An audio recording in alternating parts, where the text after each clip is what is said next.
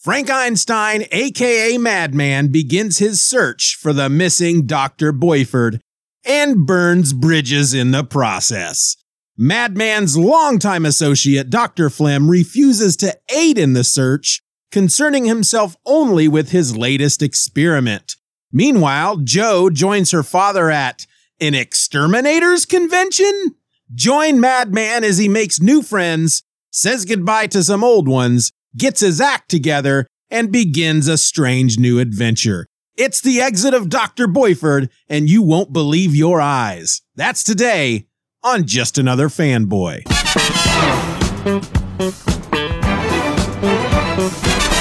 Who did this? A madman, Your Honor! You're a madman! What kind of madman? That sweet madman. Good God, this is a madman! You're a madman. He's a madman! Does that make me sound like a madman? We are dealing with a madman. You are a madman.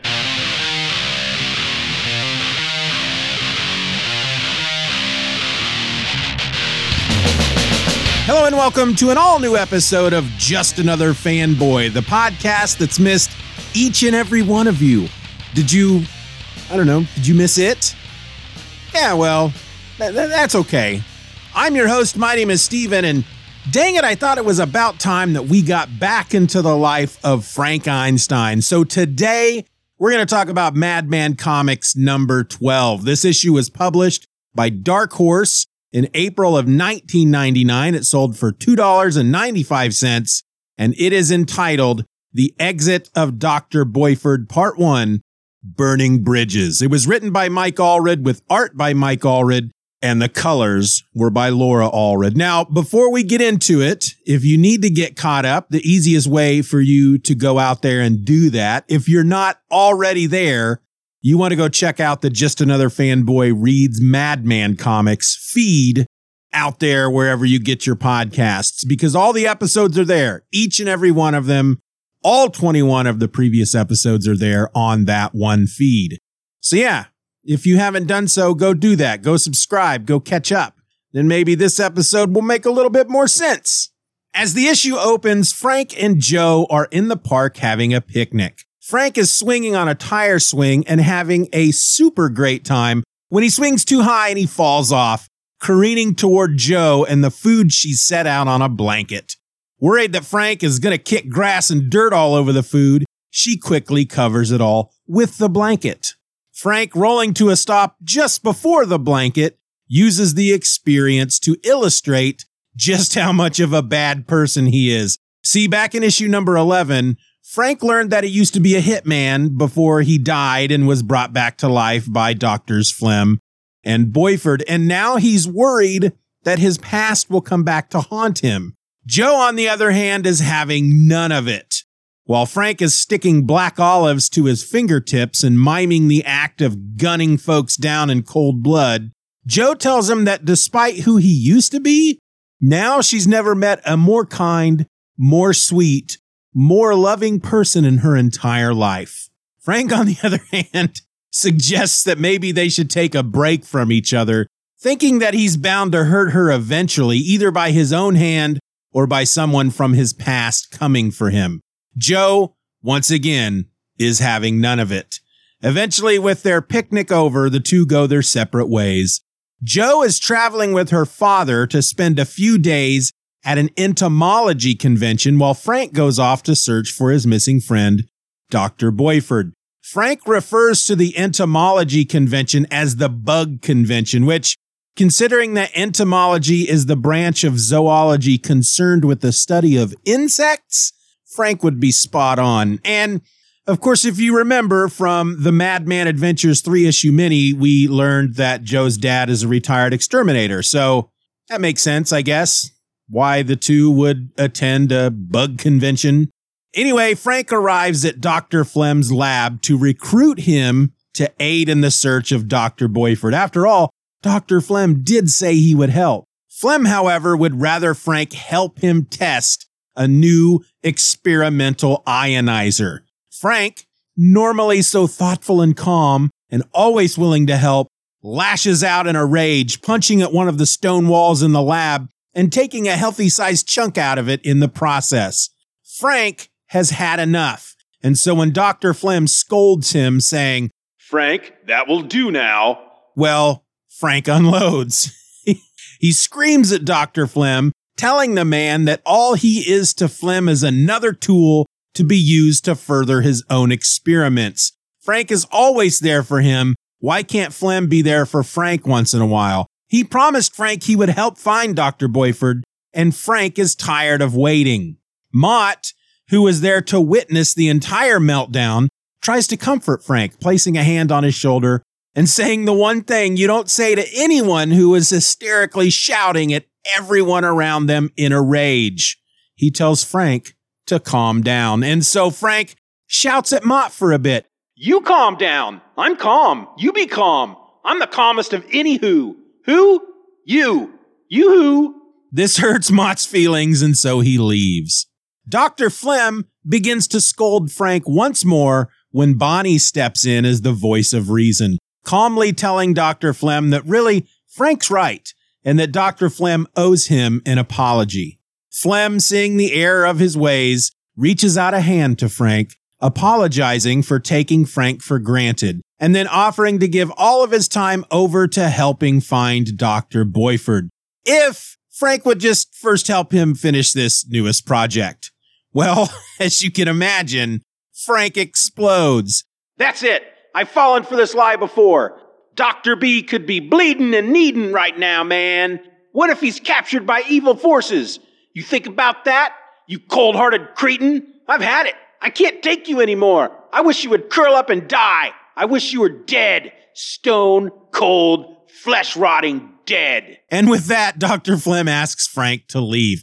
This entire scene feels like an angry teenager fighting with his father, though I take Frank's side completely in this spat. But there's even a moment when Flem tells Frank to leave that Frank is surprised. He is so sure that his point of view is the right one that the idea that he wasn't able to make Flem see just how much of an asshole he is, it just stuns Frank for a moment. But he leaves, making sure to let everyone know, like the petulant teenager he's being, that he's not sorry, not one bit, and that they won't have him to poke and prod anymore. He even, as he boards the elevator, leaves them with the final, goodbye, you big stinky butt. A little bit later, Dr. Gail Gale finds Frank in a locker room where Frank is taking the jetpack that he's used before, and she tells Frank that first, the jetpack is out of gas. But more importantly, she agrees with him. She takes his side and she hands over a DNA tracker that he can use to find Dr. Boiffard, whom she too is quite concerned about. They hug and Frank leaves, taking the jetpack with him despite it having an empty tank. So in the whole Frank's a teenager fighting with his dad thing, what would that make Gail here at this point? Would she be like the mom or maybe a big sister? Personally, I'm leaning toward the big sister thing here. What do you think? Just another fanboy at gmail.com. Anyway, once outside, Frank is approached by a man named Hugh Rodrigo. Frank standing on a sidewalk. The jetpack is in a backpack slung across one shoulder. And the guy in the back of a limo pulls up to Frank and offers him a ride. When Frank turns him down, Hugh has his driver pull over and he gets out to talk to Frank on the sidewalk and asks if he can walk with him. He tells Frank that he wants to be his friend, and Frank, going a little homophobic there for a moment, thinks that maybe Hugh is trying to get him into some sort of kinky sex thing. But that's not at all what this is. Hugh, it turns out, is rich, and he likes to use his money to help people. He often seeks out and adopts new friends at random to, well, he never actually gets to finish telling us what he does because it's at that point that Mike Mattress and his partner drive by just to insult Frank. As they drive away, Frank picks up a rock and throws it at the retreating car, watching as it crashes through their back window. The car screeches to a stop and immediately backs up, coming to get Frank, which is very reminiscent of the scene in the very first Madman comic, the first one ever, when almost the exact same thing happens on the road from Snap City to Buzztown with a pair of homophobic rednecks with rifles and a pickup truck. Well, here, Mike chases Frank and his new friend into a cemetery, guns ablazing. He is out to kill Frank and anybody with him. Frank and Hugh hide out among the tombstones, eventually finding sanctuary under the stone slab of a grave. Mike, unable to find Frank, he eventually just gives up and leaves. Hugh, feeling that Frank has saved his life, offers to do anything for Frank to make up for it. And so Frank asks for a tank of gas. They go to a gas station, they gas up Frank's jetpack, and so all fueled up and ready to go with the DNA tracker on his arm, Frank races through the air trying to get a fix on Dr. Boiffard. He picks up the trail and takes off, encountering a huge swarm of bees, which he flies into. As he is among the stinging bees, the tracker goes crazy as if Dr. Boiffard is right on top of Frank. But in order to shed himself of the swarm, Frank is forced to dive into a lake. Now safe from the bees, he sees that the tracker is no longer picking up Dr. Boiffard's DNA signature, and he wonders if maybe the bees are somehow carrying some of Dr. Boiffard's DNA. So, finding a mason jar with the lid among the trash people have thrown into the lake, he rinses it out and he flies back up to the swarm, capturing a few so that he can take them to Joe at the bug convention for study. Little does he know, as he flies away with his jar of samples, he is being watched by a shadowy figure among the trees, a shadowy figure that appears to be wearing a cape and has a pair of antennas sticking out of the top of its head. This is the work of a madman. All right, so let's look at the book itself. Start with the cover. It's a very classic, great looking cover. It's Frank on the front in, of course, his madman costume, wearing a leather jacket. And then in the background are panels from within the book, which I always find pretty interesting. I'm not going to go through this page by page, but I will point out certain bits here that I really enjoyed. Uh, for example, Frank putting the olives on his fingertips and then pretending to gun people down. I found that very silly. It's totally like Frank to take something as serious as the fact that he used to be a killer, a hitman, someone who was really good at his job. Frank doesn't remember a lot about it, but he, he remembers that. He doesn't remember, I don't think he remembers what his name is at this point, but while he is working through that and talking to Joe about that, he sticks olives on each, on the ends of each one of his fingers. And Joe kind of decides here that maybe Frank shouldn't be alone and tells him that she won't go to the entomology convention with her dad. Frank tells her, no, you can't do that. The bug convention is the one thing you and your dad have always done together. I don't want to be the reason for breaking a tradition. He'll hate me. And she says, ah, it's just a stupid convention. He won't care. And he's suddenly really excited. Really? And she goes, well, no, I'm lying. He will care. And he goes, oh, and he looks sad. And then she says, but he'll get over it. And he's like, really? You think? And she goes, well, no, he'll probably steam for weeks, but that's his problem. And he goes, oh, but then that's when he suggests that maybe they shouldn't even be together. It's kind of like a throwaway line because he says, well, when she says that's his problem, he says, yeah, and it'll be my, our problem if we ever want him to accept us being together. She says, you let me worry about that. And he says, no, maybe we shouldn't even be together. And I'm not, I'm not really sure about Joe's reaction here because I know it's done for comedic effect, but it's really creepy at the same time because she takes him by the throat and starts choking him. And she's just like, Don't you dare even think about talking like that. We're meant for each other, and nothing has or ever will break us up, not even you. the very next panel, they're walking hand in hand, and we get a bit of narration from Frank, which typically is stuff that he has written in his journal. And he's saying, What was I thinking? Gosh, Joe sure is persuasive. I'd better wind down on the angst. One of these days, she might reach her fed up point. And he's there holding her hand, asking her, What did I ever do to deserve you? And she says, Just don't ever forget how much I love you, Frank. And so, yeah, reading that in the wrong light, coming across that by itself, you would immediately think that Joe is not right for Frank, that this is an abusive relationship. So I almost, I don't know, I've always read it as comedic. It just wasn't until this last time through, you know, to, to, to do this episode that I'm, I'm reading it and I'm like, wait a minute, that, that's not good. That, that's, that's not something that Frank really needs in his relationship is his girl choking him out because he made an offhand comment uh, about leaving her. So again, I know it was just used for comedic effect. I know that Joe is not some crazy psycho stalkerish obsessive. If I can't have him, nobody will have him and I will kill him and bury him under the basement type of person. But maybe the joke was going a little bit too far because that is exactly how she comes across here. Frank ends up back at Dr. Flem's lab, and I've just noticed that Mott, the alien from the planet Hoople, is wearing a turtleneck sweater and has a peace sign emblem hanging around his neck. Don't know why I think that's funny, but I think that's rather funny. This is the moment where Frank just goes off on Dr. Flem. And, you know, I don't think I have, I'm really torn with this issue as far as my memories are concerned, because I feel like the opening of this issue with Frank and Joe that I have read that a couple of times.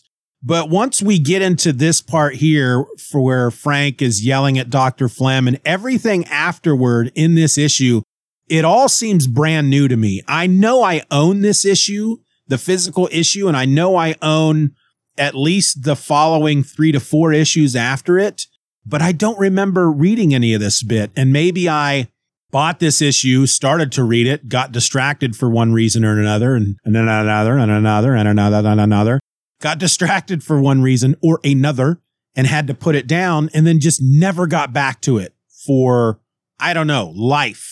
And maybe as I have tried to get back into Madman, tried to find the time to get through the entire series over the last few years, I've gotten up to this point a number of times to then again get distracted and not come back to it. It seems like a weird place to continually get to and to stop. But everything up to this point where Frank is in the lab and he's lashing out at Dr. Flem, ev- from that point on, everything feels brand new while everything before it feels very familiar. So I don't know. My brain has never really quite worked well. There's a reason why I refer to myself as a neurodivergent because I am. But I don't know that that has anything to do with this. I feel that I really have read up to a certain point and then just have never gotten past it until now. But all of this from here on out is was brand new to me reading this for what felt like the first time a week or so ago. And that's got me super excited because I feel like, all right, well, as far as the Dark Horse run is concerned, everything is going to be brand new from here on out. And I'm I just can't wait to read it. Now, when we get into the image comics, I know I read the first issue, possibly the second or third. So that will be a bit familiar, but not too much because I know that I haven't read those over and over and over again. Anyway, I really quite enjoyed this scene between Frank and Dr. Flem because my immediate thought was it is about damn time. And I do feel like Mike Allred is trying to put across this idea that Frank is the petulant teenager who wants what he wants and his dad who has always promised to do this one thing with him continuously finds his own stuff to be more important than what his son wants and therefore Frank finally has had enough and lashes out at him. And I started to give Dr. Flem the benefit of the doubt when Bonnie finally stepped in and she says, listen a sec, Gillespie. I think maybe you owe Frank an apology. You do work him ragged. He's hurting. Just try showing a little gratitude, a little appreciation.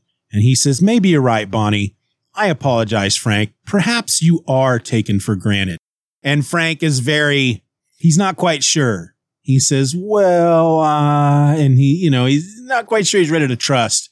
And that's when Dr. Flem shows us just how true of an asshole he is by saying, Tell you what, help me finish this new project, and I'll give all my time to help finding Boiffard, which, again, that's a very career orientated dad thing to do. You know, the son is like, Dad, you promised we'd go out back and throw the baseball around. Dad, you promised you'd take me to the comic book store today. Dad, you promised you would take me shopping for shoes today. And yes, son, I did promise to do that, and I'm sorry, and we'll get to that. But first, how about we do this thing of mine and then we'll go do that thing of yours? And that's when Frank just freaking explodes. And as he's screaming at Dr. Flem, and I, I read this out during the synopsis, when he's, that's it, I've fallen for that lie before.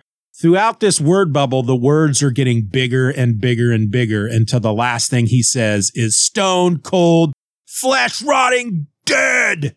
He's just screaming that at Flem. And Flem, again, being the asshole dad, just stands there and says, Are you quite finished? You've had your say, and I think it's certainly clear how you feel. So get out. Bonnie goes, Gil, no. Flem says, There's no alternative. Your services will no longer be required. Leave the premises immediately. And then Frank gets his last little dig in. Goodbye, you big stinky butt. Which it's not very hardcore for old Frank, but there is a point in a previous issue where Frank writes in his journal that he's not able to cuss, that he wishes he could. He's tried to, but he just can't make himself cuss. And so here, instead of calling Dr. Flem something super mean, he calls him a big stinky butt. And then I really love this moment between Frank and Gail, how she, she knows what Frank is going through. She agrees with Frank. She's worried about Dr. Boiffard as well. And so she helps Frank. Frank actually asks her if she wants to come with him, but she can't. She actually says, Don't tempt me. I'll never leave here. I'm afraid. So I don't know what that means. I don't know if it's because she's still wrapped in these bandages because she tried to remove these tattoos that clones of Dr. Flem covered her body with. And so she wrapped herself in these chemically soaked bandages, which was supposed to get rid of the tattoos, but it actually made everything on her body from head to toe, her skin, her internal organs, her eyes, everything except the tattoos completely invisible. So maybe the reason why she can't leave is because she feels like the only way she's going to find a cure for herself is there with Dr. Flem. But I think she agrees with Frank that Dr. Flem is kind of a dick. And so she wants to help Frank. And again, I don't know if she's being the mom here or I, I lean more toward big sister. She's a, a big sister that's seen this conflict between Frank and Dr. Flem for a couple of years now. She's like 10 years older than Frank, you know, and so she she wants to help him out because he's her kid brother. And when they hug, she says to him, "I am so sorry about all the ugliness. I wish I could do something or say something to make things better. Take care of yourself, kiddo." Really like that moment. Uh, Hugh Rodrigo, I have no idea what's going on with this guy. He just came out of the blue. I don't remember anything from any of the previous issues that foreshadowed this guy coming into Frank's life. Uh, he appears to be what he claims to be, with, which is just a, a guy who has a lot of money. And rather than use that money to buy up things for his life and control other people the way rich white people do. He wants to help others that may be less fortunate. And he does that by, I guess, choosing random people and adopting them as his friend. And during that friendship, he uses his money to help them with whatever they need. We don't really get a chance to get into it because that's when Mike Mattress and I think it's Dan Krept is the other guy's name. They never say the other guy's name in this issue, but it's the the G men from hell, as Frank calls them. They they both have red glowing eyes. They are uh, private detectives that Joe works for or used to work for. And Mike Mattress does not like Frank in any way. And so as they're speeding by, Mike leans out of the car and yells, Hey, what's that smell? Look, it's that loser, Frank Einstein. And Frank's like, he has picked the wrong day to pick on me. And that's when he chucks the rock into the back window and all hell breaks loose at that point. Mike Mattress, a gun in each hand, chases Frank and Hugh into a graveyard where they hide behind some tombstones. there's a lot of names on these tombstones that I don't know exactly who they might be. Uh, one tombstone says Warner, still alive in our hearts. There's a tombstone that just says Boyd. There's a tombstone that says Shrek. And I don't know if that's Bob Shrek. Uh, certainly it's not the animated movie Shrek that Mike Meyer made famous because I don't think that had come out at this point. There's a uh, tombstone that says Amara, not dead yet, with a asterisk next to yet. And then at the bottom of the gravestone, we see what the asterisk means, which is just yet. So it says Amara, not dead yet, yet. There's a Roberg, a Schutz, a Calhoun, or is that Carlin? That might be Carlin. There's Adair, miss you, and Jamie S. Rich with uh, the word Y and a question mark under it. There was actually a gravestone we saw uh, a couple of pages earlier when Frank is standing on the sidewalk on the corner singing a song alone again, naturally. And when Hugh's limo pulls up, Hugh has a, a license plate on the front of the limo that's green with a dollar sign on it.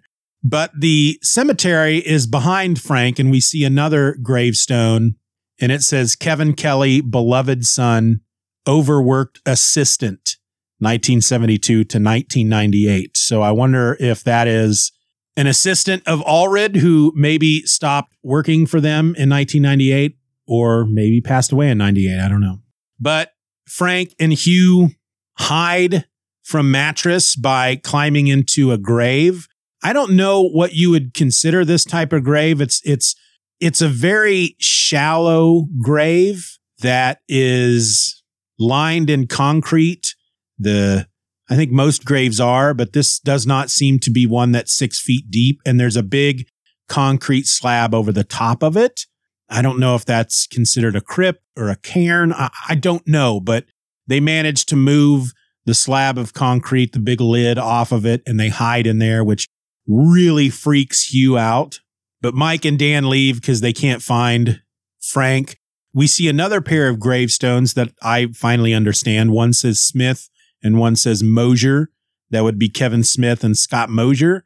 They do have a connection with Mike Allred because when they made Mallrats, Mike Allred did cover art to, if you've ever seen Mallrats, the whole opening credit sequence is all comic book covers done by various comic book artists that introduce the various characters within the movie. And I feel like Mike Allred's is the Jay and Silent Bob cover, uh, but it might not be. I don't remember. Anyway, he's also the guy who did all the art for both Blunt Man and Chronic and the Chasing Amy book that is in the movie Chasing Amy. So he does have a connection. He's actually in Chasing Amy for just a moment where he's talking to Ethan Suplee, who, who is a fan at his table. And he's saying to Ethan, I love Chow Yun Fat. I just don't see him playing Madman. Apparently, there might have been a rumor at, at the time because he is a big Chow Yun Fat fan, but the rumor was that he was going to play Madman. And there was going to be a Madman movie at one point, and it's just never happened. And that makes me sad. I think there needs to be a Madman movie. I would love to see a Madman movie. However, it needs to be animated. And frankly, I think it needs to be computer animated, but in such a fashion that it looks like a cross between computer animation and traditional cell animation. And it's made to look exactly like Allred's style. That's that needs to happen. Somebody needs to get out there and do that. And so Frank gets Hugh to fill up his jetpack with gas just at a regular old gas station. And then he flies off to find Dr. Boiffard. There's the bit with the bees. We don't know what the bees signify in regard to Boiffard, but there appeared to be something about them that caused the DNA tracker to you know, go crazy with a lot of alerts as if Dr. Boiffard was right there, but he wasn't. It was just a bunch of bees. So we don't know what that means. We don't know if the bees are carrying some of his DNA or if, I don't know, are they bees that were made from Boiffard's DNA? We just don't know. I love that he wants to collect a sample of them, but of course he doesn't have anything on him. But there is trash in the lake And one of the pieces of trash is a mason jar that he can rinse out and fly up and grab a couple of bees. And then as he's flying away, we see this guy with a cape and antenna watching him. And it says, next, silence of the moth. And the cover to the next issue looks pretty freaking cool. And again, I'm fairly certain I haven't read that issue. So I'm really excited about what's coming next. Now, before I let you go, because I, I, I think that's all I have to say about this particular issue, I did want to talk about the order in which I'm talking about the issues because eh, I don't know if my voice cracked. Did I sound like Peter Brady there for a second? But originally, when I took my break from Just Another Fanboy, we ended with episode number 315, which was Madman Part 21, in which I looked at the Superman Madman Hullabaloo number three.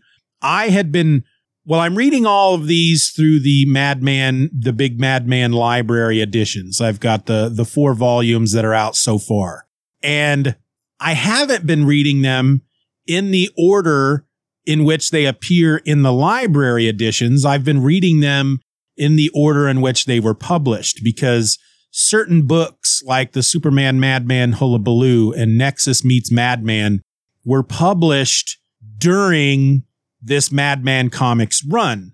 And so I talked about those between Madman issue number 11 and then this issue number 12.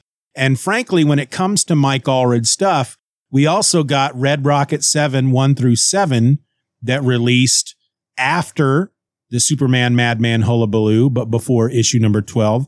And we got the two issues of the Madman uh, Jam or Madman The Jam crossover, two issues of that, which I had said when we came back, we were going to be talking about Red Rocket 7, then Madman The Jam, and then we would get back to the main Madman series. But I decided, nah, I want to stick with the Madman stuff. Anything that's primarily part of the Madman universe and in essence deals with Madman. That's what we're going to go through first. And then eventually I'll go back and look at some of the crossovers, which I guess the only thing at this point is Madman, the Jam.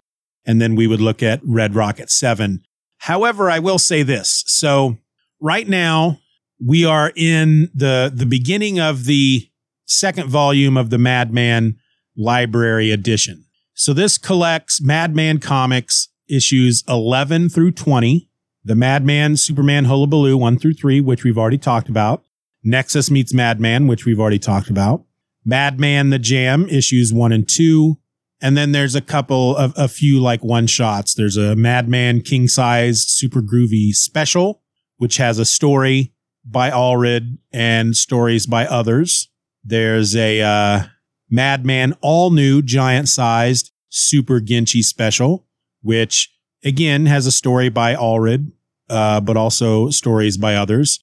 So I'm definitely going to focus on going forward issues 13 through 20 of Madman Comics. I will then look at some of these one shots that are in here that are done by Allred that are about Madman, and I may talk about those. Otherwise, I'm going to then jump from this one to volume three. But here's the thing with volume three there are actually no Madman comics in volume three. It's Red Rocket 7, issues 1 through 7, and The Atomics, issues 1 through 15. But I feel like I should read The Atomics and talk about those because they kind of bridge the Dark Horse series with Madman Atomic Comics that launches uh, over at Image. I've never read the Atomics. I'm not, if you haven't, I'm not going to give anything away here, but I do know who the Atomics are. And they are very much tied into Madman and his universe. They are a part of Madman or Frank's universe, and he does at least appear in the first issue. So I do feel like I need to read those before getting into the image books. So we're definitely going to do that. So we're going to get issues 13 through 20 of Madman Comics. Then we're going to look at the Atomics 1 through 15. And then we'll get into Madman Atomic Comics that were published over at Image. And then uh, maybe at various points in between there, we may talk about some of the one shots or the Madman, the Jam crossover or Red Rocket 7. I- I don't know. Right now, I just want to focus on Madman because that's the one series that, again, I've never finished and I want to, I want to finish it. I've, I've started these goals in 2023 with certain series that have beginnings and ends that I have started and never finished. Uh, one was Invincible. I got that. Re- I, I started that over this year and I got all the way through it and finished it. Um, one was a reread of Akira, which I had read before a couple of decades back. And I've tried to reread it a number of times and only got to a certain point and had to keep stopping for whatever reason and finally got it read through again. And I want to do The Walking Dead because that's something that I have started, never finished. And I want to do Madman. So Madman is the one that's on my list that I'm going to do next or now. And that's what I'm working on now. So that's what you're going to get, folks. That means that in the next episode, which will hopefully be out next week, we're going to be looking at part two of The Exit of Dr. Boiffard. That's in Madman Comics issue number 13. And hopefully we'll find out who this mysterious cake figure might be. Somebody called the Moth, possibly? I don't know. Let's find out. Until then, folks, my name is Steeven, and I'm just another fanboy. Be nice to each other. The Just Another Fanboy podcast is a Steeven Orr Else production. Questions and comments can be directed to justanotherfanboy at gmail.com. You can support the show for as little as a dollar a month over at the Patreon by going to patreon.com slash Steeven R. Orr, and in return, I'm going to do my very best to give you and your fellow patrons episodes just like this one before anybody else. I also encourage you to rate this show wherever available and share this podcast with a friend. All links will be in the show notes.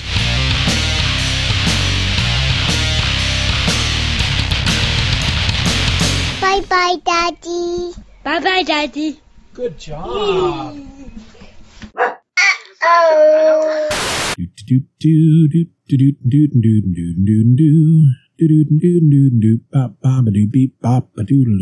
Gotta find the stuff that I put on the end, cause I need to do it again. I need to do it again. I need to record it one more time. See if I have it written down somewhere.